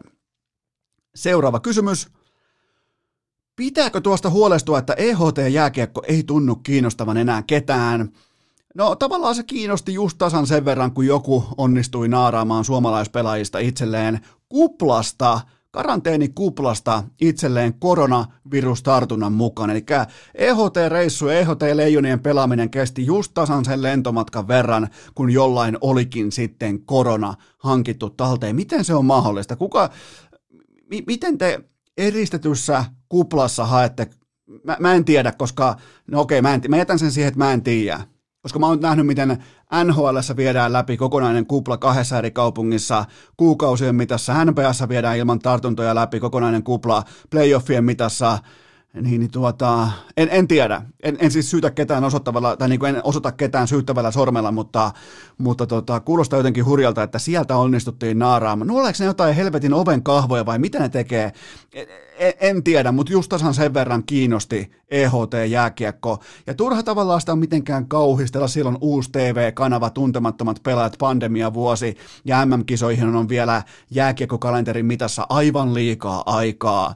Joten tota, nämä turnaukset on tähän saakka Karjala, Venäjä, Ruotsi, nämä turnaukset on osoittanut aika kylmällä tavalla oikeaksi ne tiukat mielipiteet jo syksyllä, että mitään EHT-jääkiekko ei pitäisi edes pelata, joten tota, nämä itse niinku EHT-tyyppiset turnauspörräämiset, nämä on lähinnä himmentäneet maajoukkueen jääkiekon statusta läpi Euroopan, koska oikeat huippujääkiekkoilijat ei tietenkään halua mukaan, seurat ei tietenkään halua siihen tilanteeseen, että heidän tärkeimmät pelaajansa on neljän 14 vuorokauden karanteenissa sen jälkeen, kun tullaan pois jostain ja käy se negatiivisin, eli tässä tapauksessa positiivinen ää, tota, vaihtoehto, eli tulee se positiivinen testitulos, niin sen jälkeen koko kööri on karanteenissa tie, aikamäärän X, joten tota, no, Aivan kaikki muut oli tämän asian tiimoilta oikeassa. Ja tämä on, nyt on osoitettu, että oltiin, me oltiin oikeassa, me kriitikot. Voidaan nyt nostaa niin kuin viiri pystyä, että me oltiin oikeassa koko matkan. Joten tota, kaikki muut oli oikeassa tästä asiasta, paitsi ne, jotka lopulta asiasta päätti. Seuraava kysymys. Voitko antaa tuomiosi Martin Bergerin polvitaklauksesta Juuso Pärssiseen? Mä menin äsken vielä itse asiassa etsimään kurinpitopäätöstä tähän kyseiseen polvisikailuun, mutta siis kyseessä on aivan selvä polvimetsästys eikä mitään muuta kuin pelirangaistus ja soosoo paheksunta. Ei mennyt edes jatkokäsittelyyn eikä todennäköisesti videohuoneella tai tilannehuoneella tai mikä vitu huone se nyt ikinä onkaan just tällä viikolla, niin, niin, niin tota, tuskin edes mitään nauhaa tallessa aiheesta. Ja, ja tämä on itse asiassa Bergerin jo toinen kohua herättänyt taklaus tähän kalenterivuoteen. Se eka Ässiä vastaan se oli puhdas ja tämä oli sitten äärimmäisen likainen ja ää, pelaaja itsessään hän on ihan helvetin likainen ja alhaisinta roskaa jääkiekkoilijana, joten tota, mä en voi omakohtaisesti, mä en voi ymmärtää, hyväksyä enkä sietää sitä, että tämmöiset saatana rotat menee läpi tosta siivilästä kerta toisensa jälkeen. Seuraava kysymys. Onko tuo oikea ratkaisumalli, että Jääkiekkoliitto alkaa rajoittaa ulkomaalaispelaajien määrää junnusarjoissa?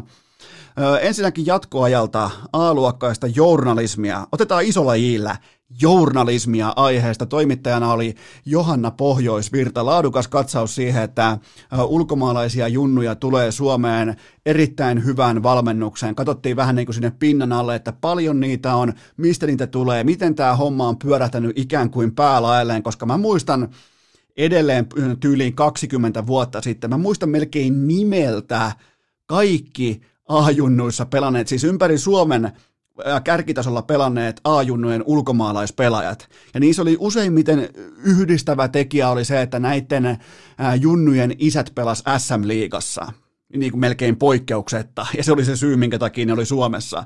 Joten tota, mä käyn tämän asian pikaisesti läpi tähän tapaan, että Ensinnäkin oli veret seisauttavaa lukea tästä jatkoajan uutisesta raportista, että miten kilpailupäällikkö, Jääkiekkoliiton kilpailupäällikkö Pirkka Antila ei vieläkään saa muodostettua selkeää kantaa yhtään mihinkään, ja nämä on nimenomaan nämä samat kilpailupäälliköt antoivat aikanaan koko junnulätkän, koko sen mankelin, koko sen BA-junnujen tärkeiden ikäluokkien, ne antoi omien silmiensä edessä omalla vahtivuorollaan näiden koko sarjajärjestelmien tuhoutua. Ja tällä hetkellä kun palaa siinä, vähän niin kuin joku vanha juhannuskokko tai joku, ää, joku kaskipelto, niin tota, ne palaa siinä ihan kuulkaa rauhassa, nyt ihmetellään. Ja, ja tota, ne jätettiin heitteille, nämä junnusarjat. Ja nyt sitten käydään, tai niin kuin, otetaan härkää sarvista kiinni ja käytetään hyvä, ettei persumaista retoriikkaa rajoista ja niiden sulkemisesta. Joten tota, Jääkiekkoliitto, ihan itse, nämä kilpailupäälliköt, päättäjät, kaikki muut, ne vei ihan itse aikanaan kilpailun pois junnulätkästä. Junnulätkästä tuli vähän niin kuin vain tällainen niin kuin seuraavan portaan Mestiksen liikan ammattijääkiekon sellainen väkinäinen, pakollinen läsnä oleva taho, jolle ei keksitty minkäännäköistä olemassaolon tarkoitusta, joten päätettiin vaan jättää heitteille, päätettiin, no pelatkaa vaikka paras yhdestä playerit ja jos päättyy tasapisteisiin runkosarjan lopussa, niin heitetään kolikkoa ja, ja bla bla vittu bla, joten tota, ihan siis uskomatonta. Ja nyt sitten nyt sitten vedetään rajoja kiinni. Ja, ja, ja Jääkiekkoliittohan nimenomaan, mitä tulee junnulätkään, niin nehän on ollut todella laadukkaita löytämään syitä kaikkialla, äh, kaikkialta muualta kuin siitä peilistä. Joten tota, se, se on valitettava tosiasia, että tämä jatko- ja laadukas raportti toi nimenomaan sen aspektin esiin. Ja omakohtaisesti mä oon edelleen helvetin kiitollinen siitä, että mä sain aikoinaan pelata rehellistä junnulätkää ja todeta ihan itse sieluun sattuen sen, että mä olen tähän lajiin liian paska. Se nimittäin opetti merkittävän palan elämää. Mitä nämä nykypäivän B- ja A-junnut, mitä se opettaa niille? Se sarja, sarjamuoto, se kilpailu, jota ei ole. Mitä se opettaa elämästä? Juu, rajat kiinni. Siinä, juu, kyllä, hyvä ratkaisu. Ei muuta kuin hallaa saatana junnu. No niin, okei. Okay. Mut joo, Joo, mennään seuraavaan kysymykseen. Mikä on Mestarien liikan peliviikon paras liuskakohde? Nyt on totta kai on neljän matsin viikko, muutama ihan ok matsi, pari ihan mielenkiintoista matsia, mutta mä en tähän top 16 vaiheeseen oikein saa nyt koneita käyntiin. Varmaan pitäisi muuttaa tässäkin Floridaa ja sieltä sitten vähän niin kuin etäisyyden mitalla päässä ytimeen eurooppalaisesta huippujalkapallosta, mutta tota, mun paras, omakohtainen paras liuskakohde on se, että Sevilla Sevilla äh, voittaa kotonaan Dortmundin keskiviikkoiltana kello 22.00 alkaen ja äh, kertoimen tälle kohteelle pitäisi löytyä jostakin tuosta 2,34 nurkilta. Mun kohde on lyöty juurikin tuolla kertoimella Kulbetillä uurnaan tuossa tovi sitten jo, ja vaikka tämä peli on vasta huomenna. Okei, Sevilla, viimeiset seitsemän matsia kotonaan seitsemän voittoa. Äh, heillä on myös viimeiset viisi kotipeliä, maaliero, nöyrä, 12-0. Äh, Dortmund sen sijaan yksilövetoista sekamelskaa ja vieraissa kolmen matsin tappioletku Bundesliigassa, joka on mun mielestä ihan riittävästi sanottu. Eli siellä ei olla tällä hetkellä stabiliteetin tilassa ei lähellekään. Joten mä heitän tähän jopa niin kuin puolikuuman ennusteen. Mun papereissa Sevilla se tappaa tämän otteluparin heti ja teurastaa keltamustat aivan pystyyn kotikentällä. Eli mä lähden siitä, että Sevilla ei jätä todistajia tähän tota, ensimmäisen kohtaamisen jälkeen. Ei yksikään ei jää eloon, joten se on mun mielestä paras liuskakohde tähän ää, Mestarien liikan peliviikkoon. Ja kuten huomasitte, mä osaan sanoa näköjään tuon kaupungin monella monella eri tavalla Sevilla. Mun mielestä, miksi sitä vaan voisi sanoa Sevilla? Minkä takia kaiken pitää olla Pierre-Luc Dubois? Sevilla. Fit. No, mulle se on Sevilla. Kyllä Sevilla. Sevilla teurastaa Dortmundin ja se on mulla liuskalla, joten näin on myös syytä tapahtua. Seuraava kysymys. Bundesliigassa iso tasapelikierros koko viikonlopun. Voitko kerrata tasuripappa-säännöt, koska meillä meni kaveriporukassa väittelyksi tämä homma? Voin kerrata, koska ne säännöt on kaiken kaikkiaan hyvin yksinkertaiset, eli jääkiekossa tasuripappa, niin kuin tasuripappa-titteliin yltää se, että sulla on vähintään neljä tasapeliä oikein samalla liuskolla. Vähintään neljä. Kolme ei riitä vielä mihinkään. Mä oon saanut kolme monta monta kertaa, mutta onko saanut ikinä puhdasta nelosta? Ja sitten vielä niin kuin, lapun pitää olla totta kai puhdas. Siinä ei saa olla mitään foldauksia, ei minkäännäköistä nössöilyä, nimenomaan neljä kohdetta, kaikki sidottuna toisiinsa, kylmästi straight up, ja se on siinä. Ei mitään seven foldeja tai kuusi foldeja, joten tota, ja niistä tulee niinku ikuinen epätasuripappa, tulee jopa häpeä leima niistä liuskoista. Joten jääkiekossa se on neljä tasapeliä, jalkapallossa vähintään viisi tasapeliä, koripallossa vähintään kaksi tasapeliä ja jenkkifutiksessa vähintään kaksi tasapeliä samalle liuskalle. Joten tota, nyt voitte myös hetken vertaa, kun te kaikki olette kovia maol kellarinörttejä, niin voitte laskea päässä, että mikä näistä on todennäköisin. Nyt saat hetken aikaa 5, 4, 3, 2, 1. Se on jenkkifutiksen tuplatasuri. Kyllä vain, kaikki ties. Kaikki osaa laskea sen verran. Mutta siinä on alarajat tasuripapalle. Eli älkää puhuko mistään kolmen lätkämatsin tasuriliuskasta, niin että se olisi tasuripappa. Ei, ei, tasuripappa häpee sua. Se häpee. Entisenä Töölön Vesan kapteenina se häpeää sua.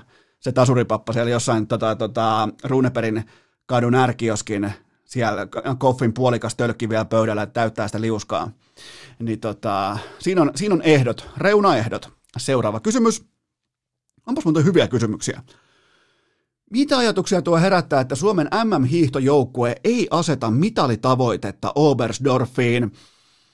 Ilmeisesti se lähtökohtaisesti mun silmin, mun hiihtoasiantuntijuuden kautta ja se niin kuin sitä pohjaa vasten ponnistaa, niin se tarkoittaa lähtökohtaisesti sitä, että päävalmentaja Teemu Pasasella ei ole selvästikään vaatimustason kilometriraja täynnä. Eli ihan selvästi Teemu Pasanen, katsotaan mikä on tämän päivän lista tosta kyllä vain asiantuntijuuden ja vaatimustason hiihto- ja kilometriraja juurikin tänään tiistaina on 400 kilometriä perinteisen tyylin hiihtoa. Ja sitten katsotaan Eno Eskon tilasto tuosta Polar Flowsta. Kyllä, klik noin kivasti Eno Esko, 402 kilometriä tähän talveen perinteisen tyylin hiihtoa, joten tota, voidaan tehdä myös valmentajan vaihto tähän kohtaan, jos teille vaan sopii. Eli mä oon tästä hetkestä, tästä sekunnista eteenpäin seuraavat kaksi minuuttia. Mä olen Suomen MM-hiihtojoukkueen päävalmentaja, joten mä voin, mulla riittää kojonekset puhua mitaleista, mulla riittää kojonekset kivet puhua tavoitteista, siitä kovasta,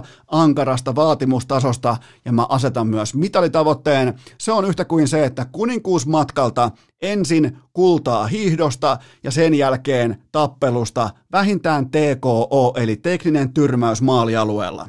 Siinä on se. Eli kaikki katseet on Fight Clubin paidattomassa Iivossa. Iivo kantaa meidät luvattuun maahan. Ja on tavallaan myös hienoa nähdä, että Helsingin keskuspuistossa eilisen Helsingin Sanomien mukaan siellä ollaan valmiita. Siellä tapellaan jokaiseen suuntaan, kaikilla laduilla koko ajan koiran kävelyttäjät vastaan, jalankulkijat vastaan, hiihtäjät vastaan, luisteluhiihtäjät vastaan kaikki. Saatana, siellä ollaan valmiita kuninkuusmatkalle. Mä oon valmis. Mä oon, mä oon hiihtojoukkueen ää, päävalmentaja, joten siinä on tällainen niin pien motivaatiopuhekki kaikille. Joten tota, kuninkuusmatkalta kultaa ensin hiihdosta, sen jälkeen tappelusta ja pitää uskaltaa sanoa tavoitteet ääneen. Seuraava kysymys. Kykeneekö LeBron James kantamaan Lakersin mestaruuteen ilman ADtä? Okei, tämä ilman ADtä oli nyt kuitenkin onneksi ehkä vähän lyhyempi pausi, tai kun tämä kysymys esitettiin, niin silloin kysyjä ei ilmeisesti tiennyt, että Anthony Davisin akillisen vamma onneksi ei ollut se pahin mahdollinen, koska sehän olisi tiennyt koko kauden päättymistä sillä sekunnilla, mutta ilmeisesti Anthony Davis pystyy palaamaan tähdistöpeli Höntsän jälkeen parketeille, ja voiko joku muuten kertoa tähän väliin, että mitä helvettiä tuolla pelataan tähdistöpeliä. Ketä se palvelee? Kuka, kuka pyytää tällä hetkellä tähdistöpeliä osakseen? No varmaan pelaajien agentit pyytää, koska tähdistöpelillä on ihan ää, konkreettinen merkitys sopimusdollareiden määrään. Mutta jos ei ole mitään muuta syytä mennä sinne ottamaan riskiä koronan kanssa, ottamaan joukkueiden välisiä tar- jos ei ole mitään muuta syytä, niin minkä takia tällä kaudella ei päästetä irti tästä höpö-höpö-tapahtumasta. E, siis ihan täysin käsittämätöntä. Ja sitten jos vielä LeBron James sanoo, että se ei ole, nyt ei ole sen aika. Ja jos LeBron sanoo, että mennään kuplaan pelaamaan playoffeja, niin silloin mennään kuplaan pelaamaan playoffeja. Jos LeBron sanoo, että All-Star-ottelussa ei ole järkeä tällä hetkellä, niin kuka helvetti siellä pystyy pullikoimaan vastaan, kun koko lajin ylivertaisesti merkittävin yksilö supertähti ilmoittaa, että näin on homma, joka on suurin piirtein viimeiset kymmenen vuotta hyvä, ettei linjannut NBAn toimintakulttuuria. Mutta joo, kyllähän Lakers, Lakers lännessä tulee vaatimaan ton jättikaksikkonsa tosipeleihin. Että kyllähän se on kuitenkin nähty kuusi kertaa jo NBA-finaaleissa, että mitä, mitä silloin tapahtuu, kun LeBron joutuu kentälle enemmän tai vähemmän yksin. Se on kuusi kertaa nähty ja sitä ei tarvitse enää seitsemättä kertaa erikseen puntaroida sitä asiaa, joten on ihan sanomattakin selvää, että LeBron ja AD on yhtä kuin mestaruus. Jos jompikumpi putoaa pois, no okei, LeBron ei voi pudota pois, koska se ei ikinä loukkaannut, se on, se on kone, se on uskomaton, se on siis, tämä on ihan sairasta, mitä me seurataan jatkuvasti joka ikinen ilta ja aamu, mutta tota, kyllä ne tarvii molemmat kyllä ne tarvii molemmat ja itse asiassa tällä hetkellä vaikuttaa jopa siltä, että nähdään aika kilpailullinen NBAn pudotuspeli kevät. Mulla on, sellainen, mulla on jopa niinku, mulla on positiivinen viba vasemmassa taka, takareidessä, ei kuitenkaan mikään Tomi Mikkosen takareisi, mutta tota, kuitenkin on ihan positiivinen viba siitä, että nähdään ihan hyvää NBA-koripalloa kohti kevättä. Pitäpiin taukoja mennään top 5 listaukseen. Urheilukääst! Sebastian Nahon lintukielen tulkki on vuodesta 2018. Tähän välikköön mulla on teille huippunopea K18 tuoteinformaatio, jonka tarjoaa Coolbetin pokeriosasto, koska nyt se tapahtuu.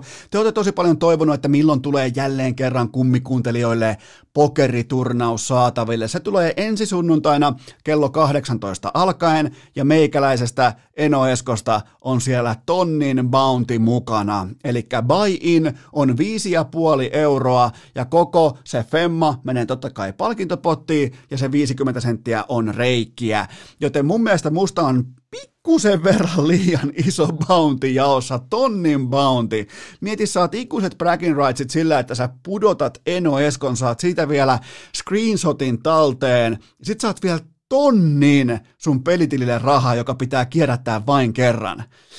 Tämä on mun mielestä ihan liian iso tämä bounty. Mä yritin jopa jättää niinku red flagin tai protestin, että ei se voi olla. Mua, hyö, mua vastaan hyökätään, siis varmaan hyökkääminen alkaa jo lauantain puolella. Mutta ei se mitään, mä oon valmis tähän turnaukseen. Tulkaa pelaamaan, tulkaa kaikki, kaikki joita pokeri kiinnostaa, kaikki, jotka olette täysikäisiä, kaikki, joita niinku, nimenomaan tämä aspekti kiinnostaa. Ja se on sitten sunnuntai-iltana. Sunnuntai-iltana on tota, Kulpetillä, Kulpetin tota, pokeripuolella on tämä turnaus kello 18 alkaen. Tästä, tämä käydään läpi vielä torstaina, tämä kyseinen kattaus. Ja meikäläisestä Eno Eskosta, mun nimimerkki on muuten sitten siellä Eno Esko.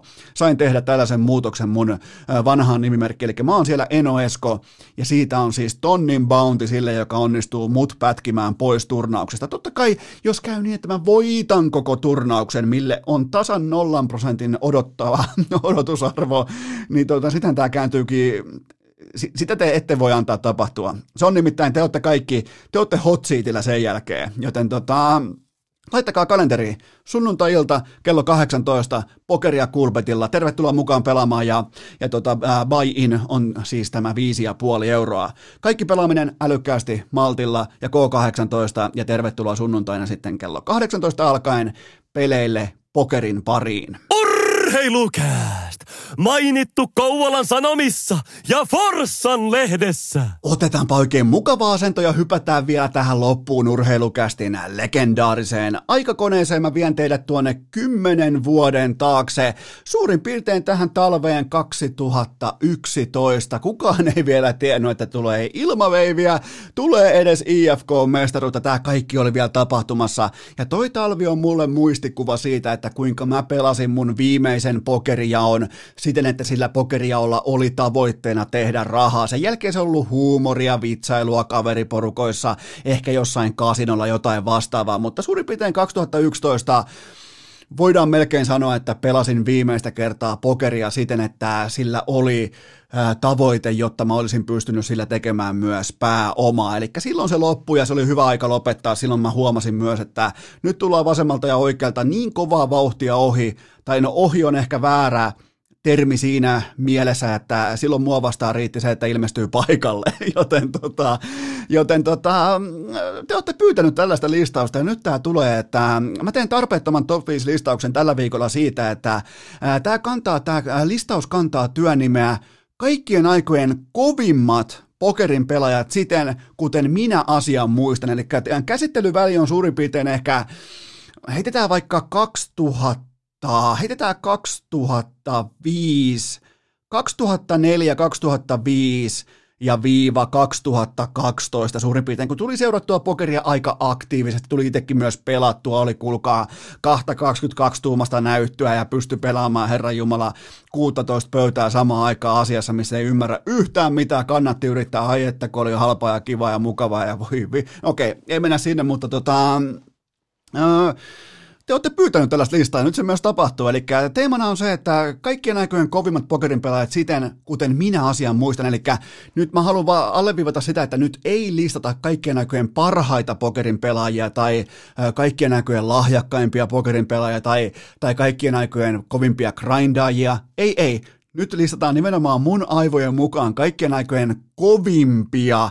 Eli tämä kovuus voi sisältää viihdearvoja, tiettyä mystiikkaa, legendaarisuutta ja näin poispäin. Joten otetaan sijalle viisi alaikäinen Jens Kyllönen, eli Jeans 89, joka tuli paikalle silloin, olisiko ollut 24H pokerille tai jonnekin tota Priman verkkoon, mikro, äh, microgamingin verkkoon, ja, ja tota, me pelattiin jossain vaiheessa samoja tasoja siinä, siinä tota, varsinkin 24H pokerilla. Mä ihmettelin, että kuka tämä on, tämä on varmaan kuin ruotsalainen tämä Jeans, äh, Jeans 89, tämä, siis se pelasi ihan jokaista pöytää Ihan siis sä klikkaat siihen, siihen aikaan vielä sai nähdä, kun ei ollut mitään tällaisia niin kuin asiakkuuden, sanotaanko nyt näin, että internet-asiakasta ei suojeltu ihan niin hyvin kuin nykypäivänä, joten se pystyy tavaamaan vaikka ihan loggaamatta sisäänkin minkä tahansa pöydän, miltä tahansa peliyhtiön sivulta ja katsoa, ketkä pelaa mistä rahoista ketäkin vastaan. Ja kyllä mä muistan sellaisia tällaisia tarkastuskäyntejä, kun mä katsoin, että kuka vittu tää jätkä on. Se pelaa jokaista pöytää, ja nyt mä en valehtele, se pelaa oikeasti jokaista pöytää samaan aikaan ja harjaa kaikki.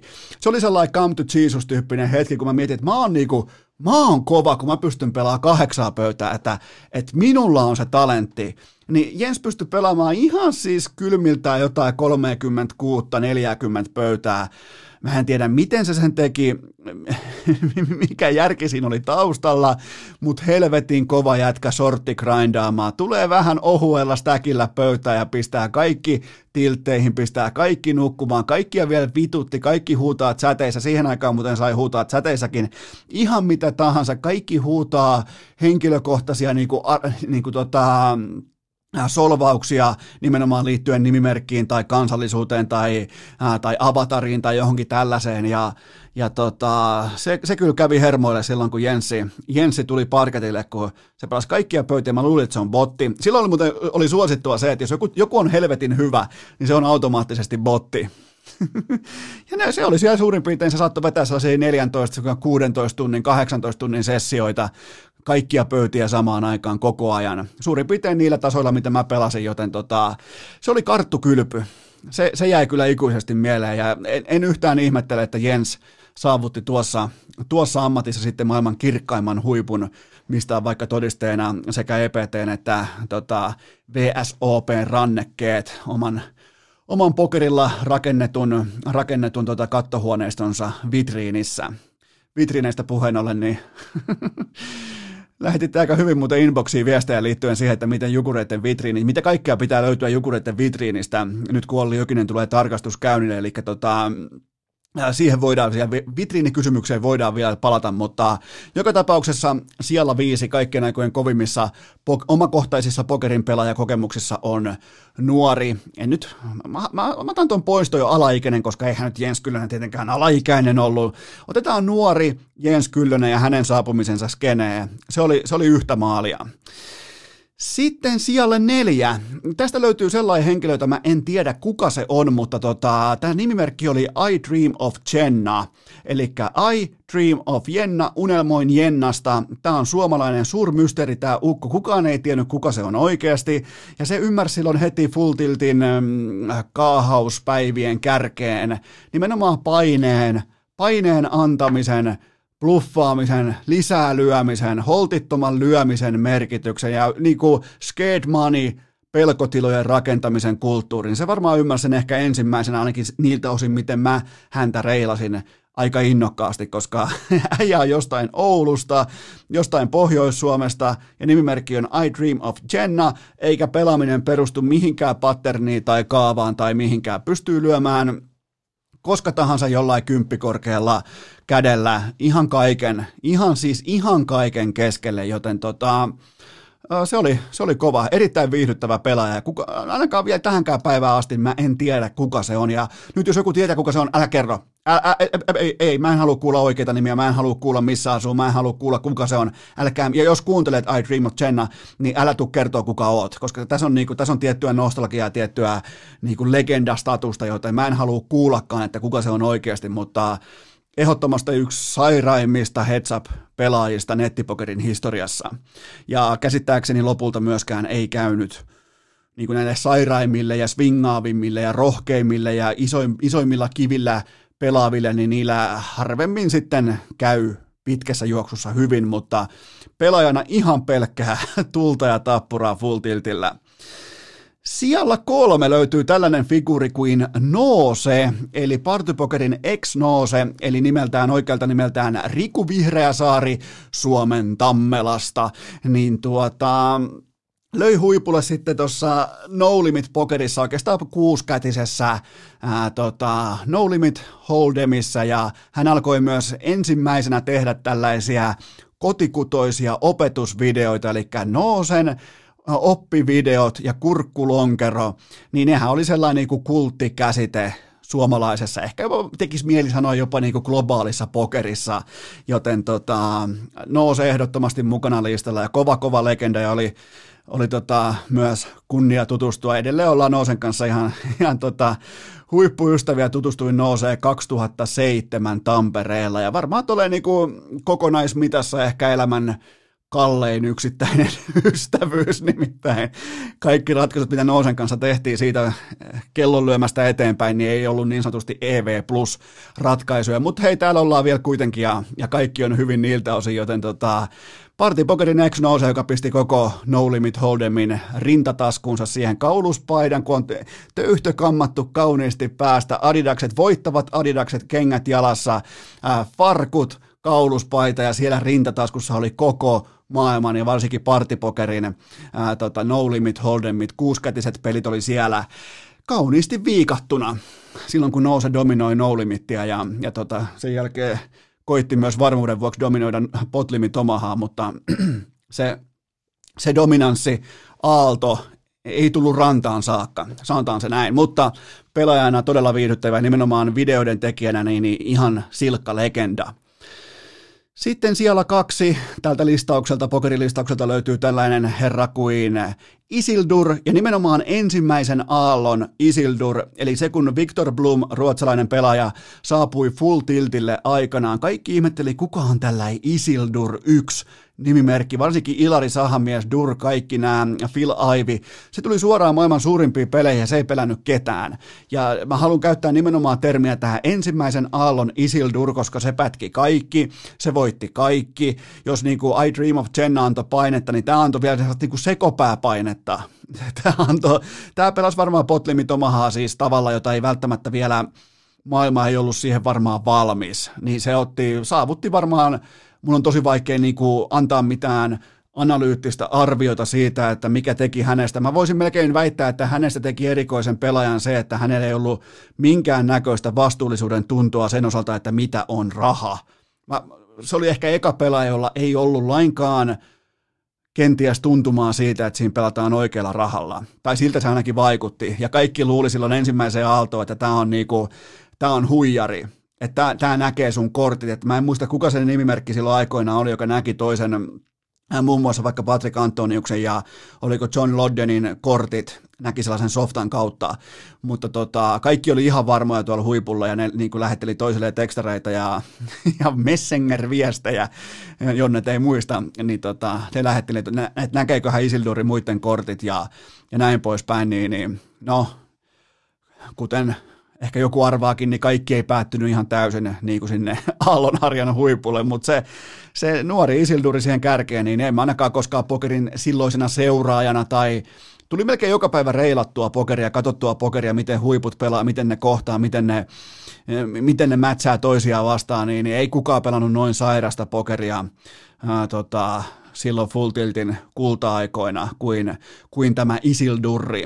Ja tota, ilmeisesti pelaa vieläkin. Ei, ei ole siis mitään hajua, ei kiinnosta. Mä seuraan nykyään vain ja, vain ja ainoastaan siis tyyli miten menee Joni Ohkimasella, miten menee Elis Pärsisellä, ja niidenkin pitää olla hyvä, ettei finaalipöydässä käteispokeria mä en jaksa katsoa sekuntiakaan, niidenkin pitää olla finaalipöydässä, jotta mä jaksan avata jonkun softan. Joten tota, joka tapauksessa siellä kaksi ensimmäisen aallon Isildur.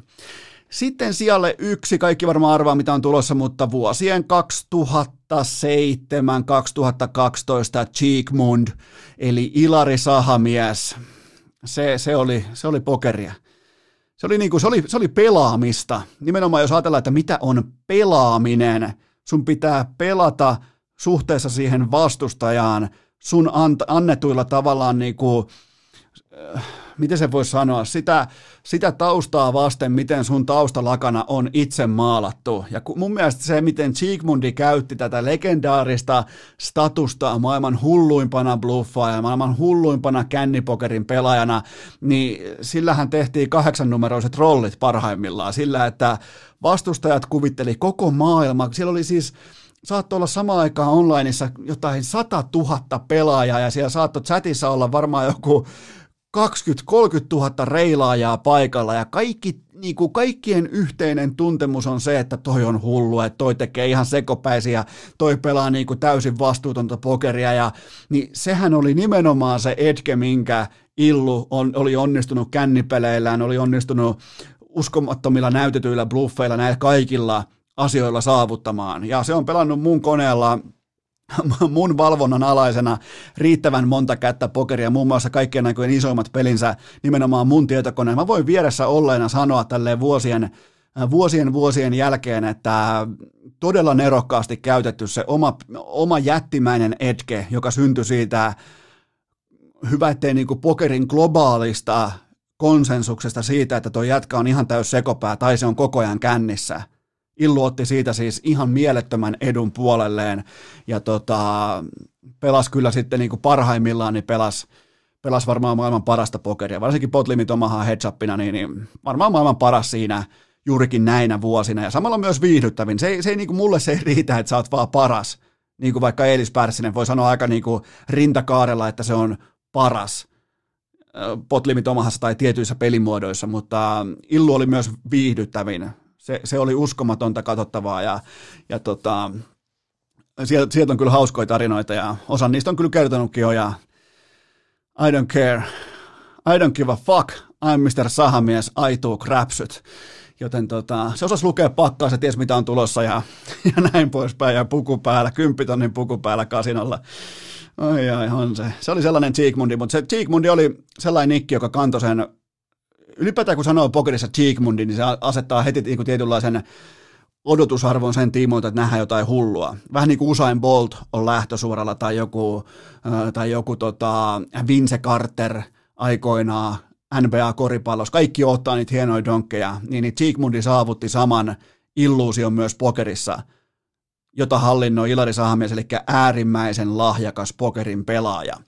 Joten siinä oli tämän viikon tarpeeton top 5 listaus, eli kaikkien aikojen kovimmat pokerin pelaajat siten, kuten minä asian muista. Mun viimeisimmästä jaosta on suurin piirtein 10 vuotta aikaa, joten näille lausunnoille, nämä lausunnot pitää osata laittaa myös siihen mittakaavaan. Laittakaa mulle vaikka inboxiin teidän tota, muuten suosikkipelaajia tai suosikkitarinoita pokerista tai jotain, mitä on jäänyt. Jos olette vaikka itse harrastellut, pelannut, pelannut puoliammattimaisesti, mitä tahansa, niin jos jotain hauskoja tarinoita tuolta niin kuin kaahausvuosien ääreltä, niin laittakaa mulle inboxiin, jos on jotain mielenkiintoista jäänyt hihaa, koska se ei välttämättä ollut aina ihan mitään nöyristelyä, kun tota, nuori Kyllönen ja enää ei niin nuori sahamies ja kumppanit lähti iskemään sellaista niin kuin tiukkaa iivomaista tasatyöntöä tuonne Helsingin yöhön, niin, niin niin tota, siinä ei oltu aina niin kuin ihan täysin hattukourassa. Mutta jos jollain on jotain hyviä pokeritarinoita tai jotain hyviä nikkejä, legendaarisia nikkejä, legendaarisia pelityylejä tai jotain muuta vastaavaa, niin laittakaa mulle inboxiin, muistakaa, että ens sunnuntaina sitten kello 18 Kulpetillä pokeriturnaus ja meikäläiset lähtee tonnin bounty, eli se on mun mielestä vähän liian iso bounty, mutta se on kuitenkin jotain sellaista, mikä on mukavaa myös laittaa jakoon sitten tuossa tilaisuudessa ja tilanteessa. Ja tässä oli myös tämän tiistain jakso. Me tehdään nyt kuulkaa sellainen juttu, että torstaina jatkuu. Hienoa tulla Mikkeliin ja Jukureen hommeen.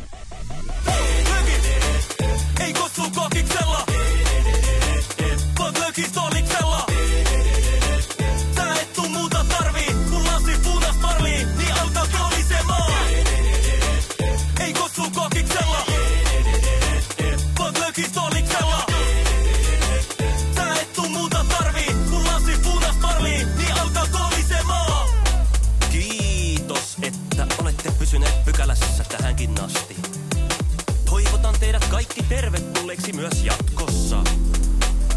Muistakaa nauttia elämästä arjen vastoinkäymisistä huolimatta. Allekirjoittanut kiittää ja kuittaa. Peliä. Oliko tämä jo tässä?